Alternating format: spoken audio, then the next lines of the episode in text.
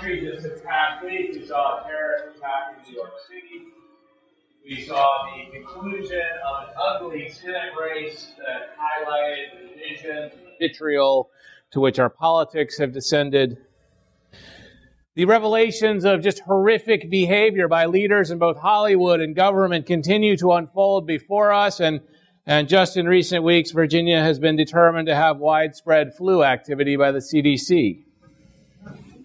Busyness, traffic, stress, and the pressure to decorate and shop and celebrate properly for Christmas, they all just, just pile up to, to try and suck the joy out of our everyday lives. So, what was this angel talking about? Did that first Christmas really usher in great joy for all the people? Absolutely. Absolutely. Christmas ushered in a wealth of enduring joy for all who choose to receive it. So if we are lacking joy this season, let's this morning take the time to, to step back and, and get a better understanding of the nature of the great joy that Jesus brought with him. So we can tap into it and share it with others in our increasingly joyless world. Now, to more fully understand the gift of joy, the nature of joy, the, the essence of the joy that we have through Jesus, we're going to be looking at a very rich passage this morning from John chapter 15. It's it's often studied. It's one we could discuss for weeks, but today we're going to be focusing on, on the bottom line of the passage. And it's interesting because as I was preparing for this, it's, it's one that I've studied a lot, yet I'm not sure this bottom line's ever been emphasized in any of the studies I've been in. And the passage is John chapter 15, verses 1 through 11.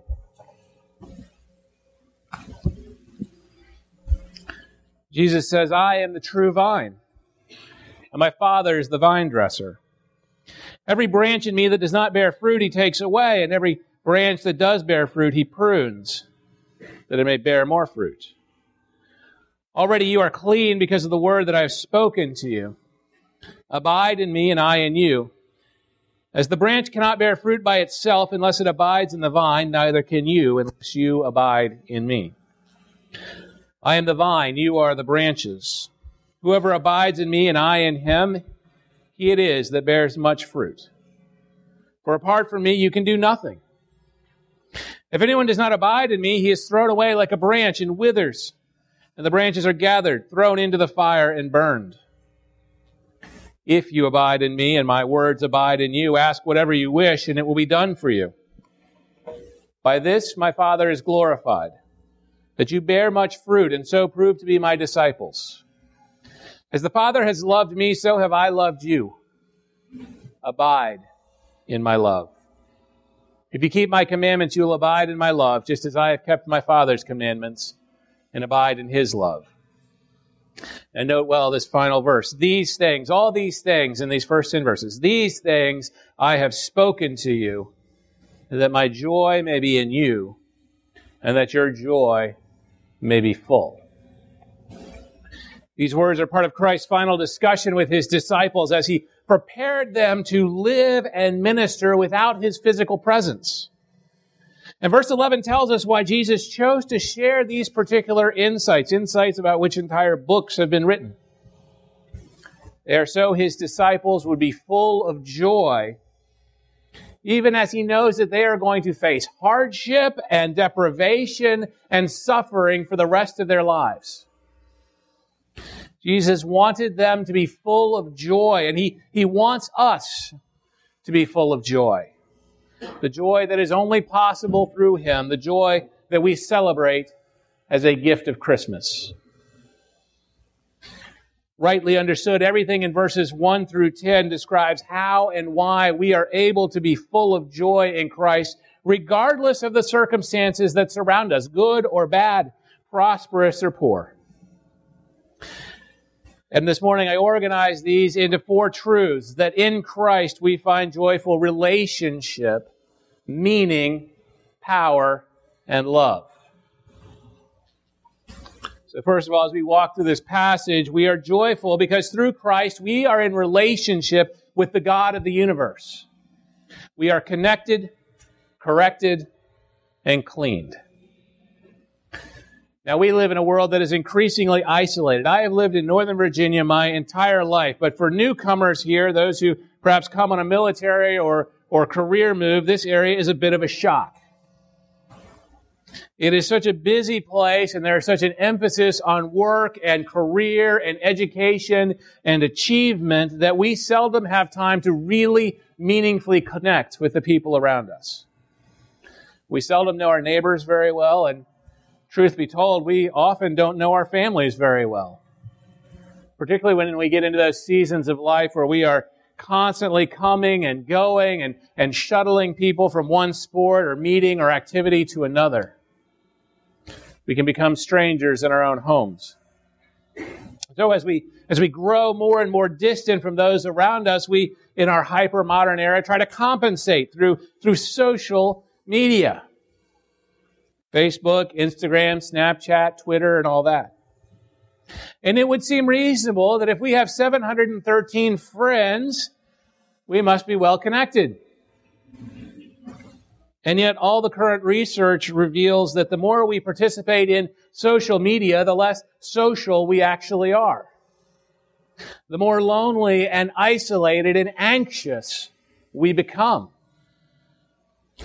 In a world of increasing isolation, Jesus is offering us an alternative in verse 1. I am the true vine. And in verse 5, I am the vine, you are the branches. What he offers is the ultimate connection, the connection to the God of the universe made available to us through Jesus Christ. Like an infinite grapevine, Jesus is the life giving vine. Every follower of Jesus Christ is a branch connected to that vine, drawing our life from Him. In Christ, we are never alone. We are always connected to the eternal Son of God. In Christ, we're never isolated. Jesus is always with us. And what a joy this is that even when we feel like we may not have a friend in the world, for those who put their faith in Jesus Christ, we always have a friend in Jesus, as the song says. This is a joy we must share this Christmas with the lost and lonely and isolated people that I tr- assure you we are encountering every single day whether we recognize it or not.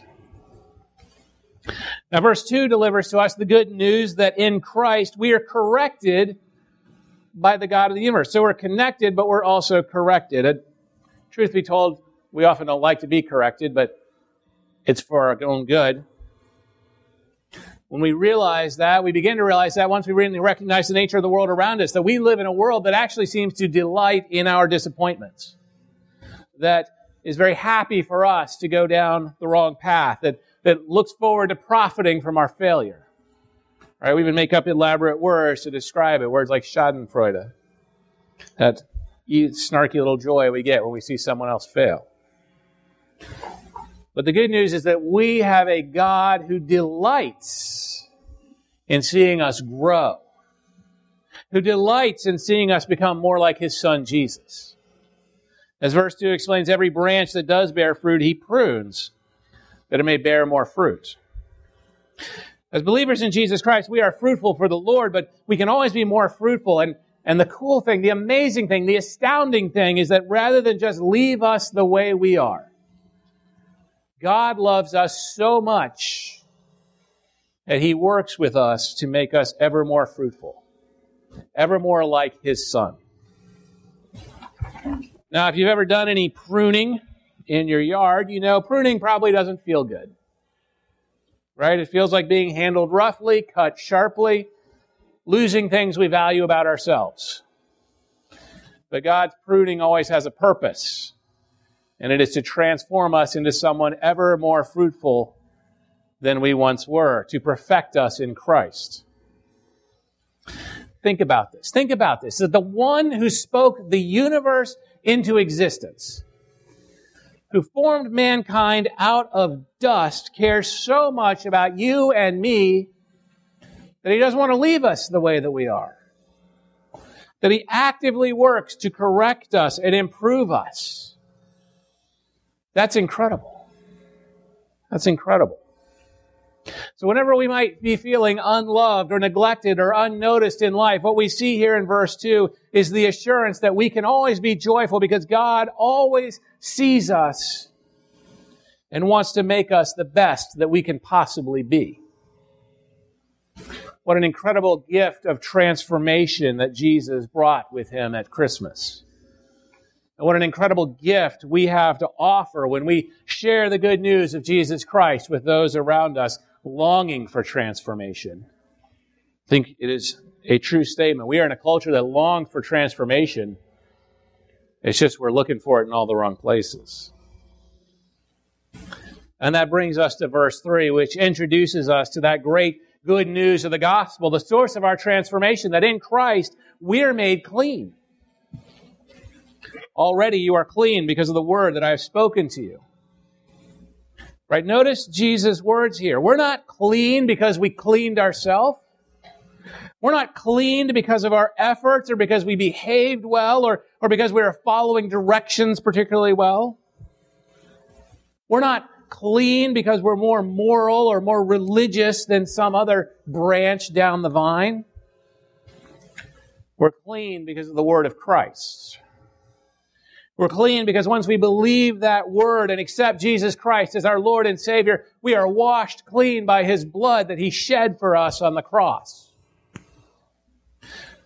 Once we admit that we all make mistakes, we all hurt people, we fail to do the things we should, we all sin and fall short of God's standard once we understand that we can never be clean enough by our own efforts to deserve a relationship with the Lord or to earn His forgiveness for our sins, then we're at a point where we can accept the truth that Jesus Christ, the Lamb of God, that innocent babe born in Bethlehem who we celebrate in this season, grew up to live a sin-free life so that he could be the perfect sacrifice required to pay the penalty for all of our sins and all of our mistakes, all of the sins we've ever committed and all the sins we're ever going to commit. And once we believe this word, that even though we are undeserving sinners, that, that Jesus Christ still died for our sins and rose from the dead, and that through faith in him, we too will rise from the dead and live forever in the presence of God. We are cleaned. It doesn't matter the filth we've gotten ourselves into. It doesn't matter the guilt or the shame that we carry. No matter the pain that we have caused or the pain that we have experienced in Christ, we are clean forever and always. 1 John 1 9 explains our joy in this. That if we confess our sins, He is faithful and just to forgive us our sins and to cleanse us from all unrighteousness. We are never so far from God that He won't immediately forgive us and embrace us when we turn to Him. The people we love are never so far from God that He won't immediately forgive them and embrace them when they turn to Him. Now, there are a lot of people in this world around us who are carrying such a burden of guilt, who, who believe that their mistakes and their past define them, that they can never get past that, that they are beyond the reach of God's love. And as we celebrate the joy that we experience as we stand clean before the Lord of the universe, we need to share with them this gift. There are so many burdened by their past who need this gift. But not only are we joyful because we have a relationship with God, we are joyful because through Christ we find meaning.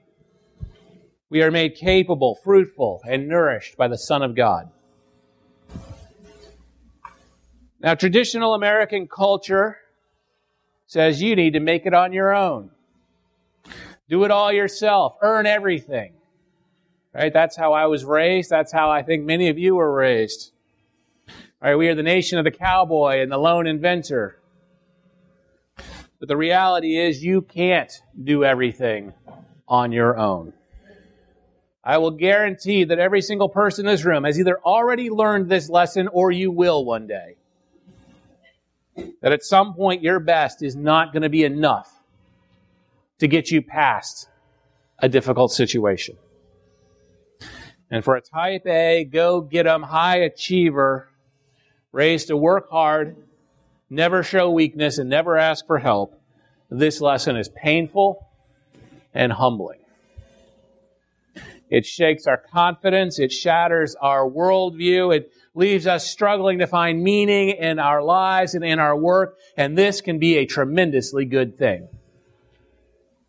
Because Jesus says here that this vision of us doing it all ourselves is a myth. Verse 4 makes it clear our full capabilities are only realized through our relationship with Him. Abide in me and I in you, as the branch cannot bear fruit by itself.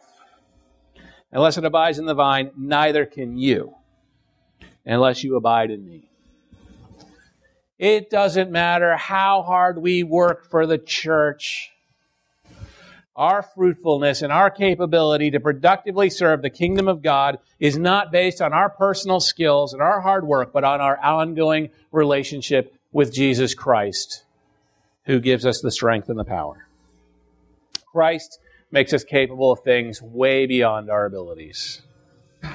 As followers of Christ, we are not left to figure things out and to struggle on our own. We are made capable in Jesus Christ by the power of the Holy Spirit. Now, our post Christian modern American world increasingly struggles with the big issues of meaning and purpose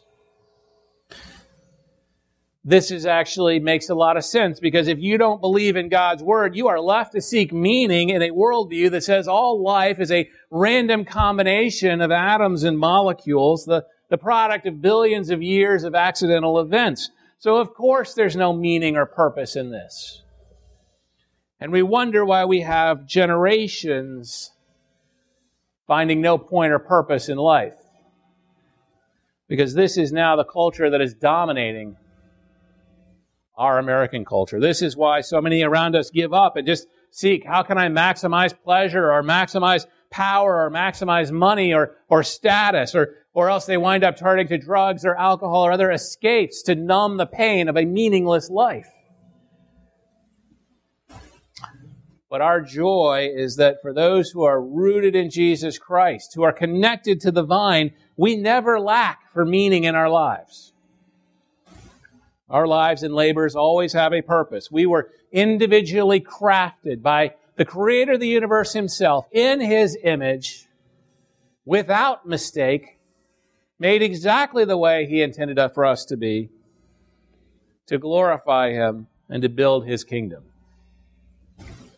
This is what Jesus refers to as bearing fruit in verse 5. I am the vine, you are the branches. Whoever abides in me, and I in him, he it is that bears much fruit.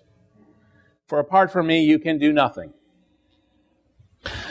Without Christ, there really is no purpose in life because we can't actually accomplish anything of permanence. With Christ, we bear much fruit, fruit that goes on for generations. There is meaning in our lives that brings joy even in the midst of the daily day struggle to accomplish the tasks laid before us. This is a precious source of joy that, that we should be not only holding on to and savoring, but sharing as we encounter others who have lost their sense of purpose. Now, the world around us tries to grind us down.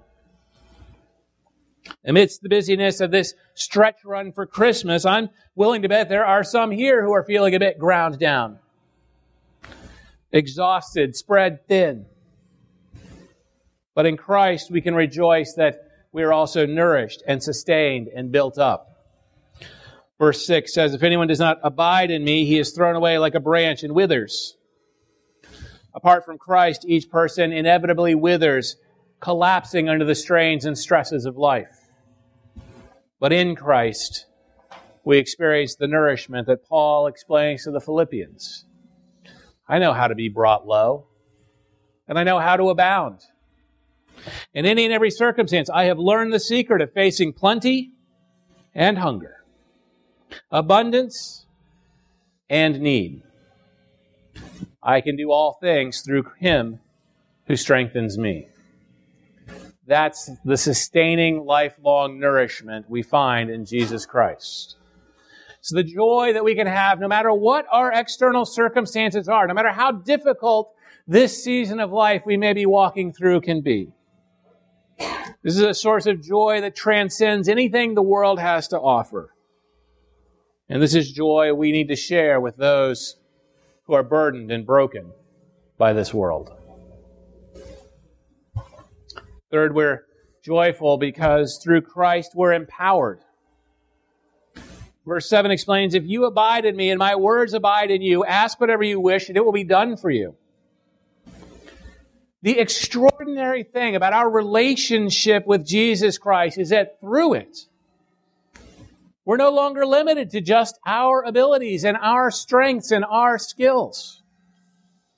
As followers of Jesus Christ, we have this enormous privilege and, and power to come before the throne of God Himself and lay our prayers and petitions before Him and know that He hears them.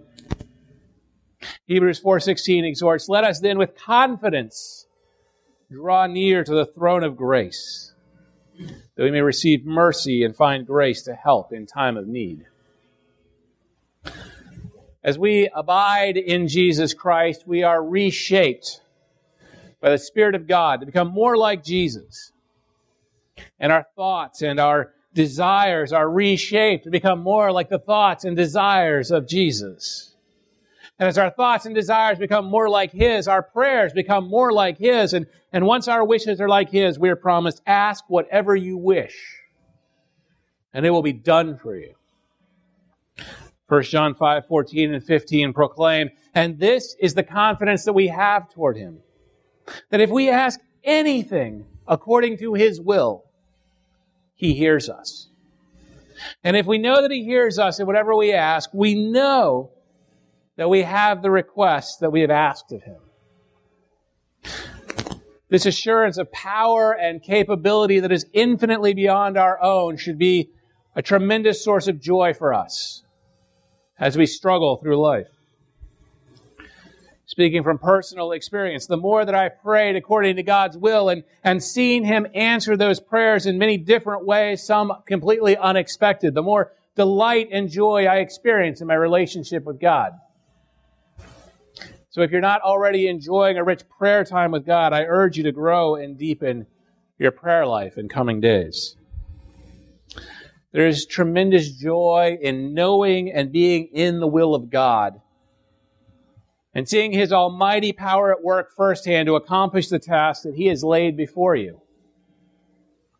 That's the joy that comes only through our relationship with Christ. And it's a joy that's meant to be shared with, with people who feel increasingly powerless in the face of, of a world that just seems to be structured to benefit and protect others.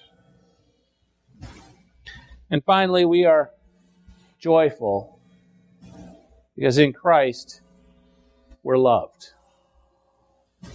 We talked about the experience and the gift of God's love last week, but it's a subject worth revisiting often. That's why Jesus brought the subject up so often.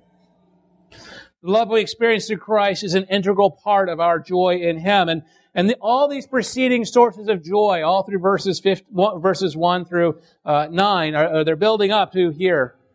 Verse 9 and 10, which promise, As the Father has loved me, so have I loved you. Abide in my love. If you keep my commandments, you will abide in my love. We are loved by the eternal Son of God. We are loved so much that he died for us. We are loved so much that after he rose from the dead, he went before us to prepare a place for us in heaven. Now we must find our joy by abiding in that love. We do this by truly living as his disciple, by truly following his commandments and teachings, by taking seriously our obligations as his ambassadors to a dark and broken world. Our relationships in this life may be less than what we or God desires. Our family life or our friendships may be terribly broken. The world around us may hate us, but Christ always loves us. While our hearts may speak to us and say, oh, we're, we're beyond Christ's love, they're lying. Well, our feelings may tell us that God has turned away from us, that our prayers are just hitting the ceiling and bouncing off, that we're on our own, they're lying. God's inspired and inerrant word here says that our hearts and our emotions, whatever they say about this subject, can be nonsense because Christ will always love us. And in that certainty, in that assurance, there is tremendous comfort and joy. It's this message of love and assurance that, that the world around us so desperately longs to hear. And I can assure you that no man made religion is offering anything like it. This is the unique truth of Christianity, which we need to be offering to a joyless world. And I pray that we would be faithful in doing so. Would you please pray with me?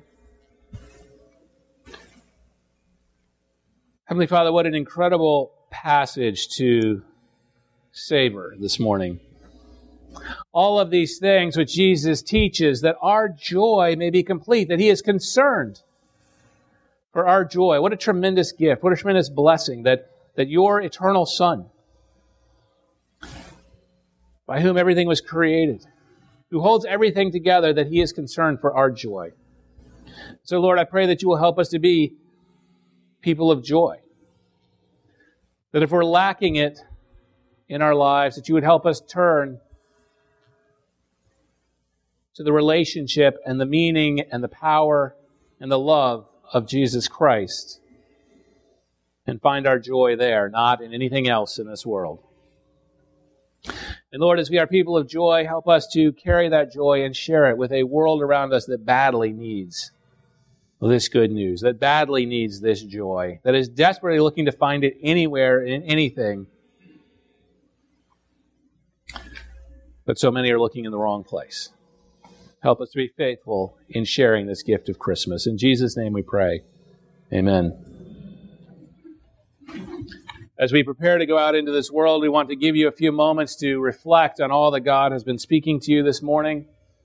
And I just invite you to use this time to reflect on the joy of your life, to reflect on the eternal joy that we have but also to reflect on, on your life. If you look and you examine your heart and see, I don't really have a lot of joy right now. To look elsewhere for your joy, to look to Jesus Christ, to look to the vine, to look to the relationship and the meaning, and the power and the love we have in Jesus Christ. That you would indeed experience this joy not only through the Advent season, but in the year to come. And that overflowing with that joy, you would share it with all you come in contact with. Let us worship.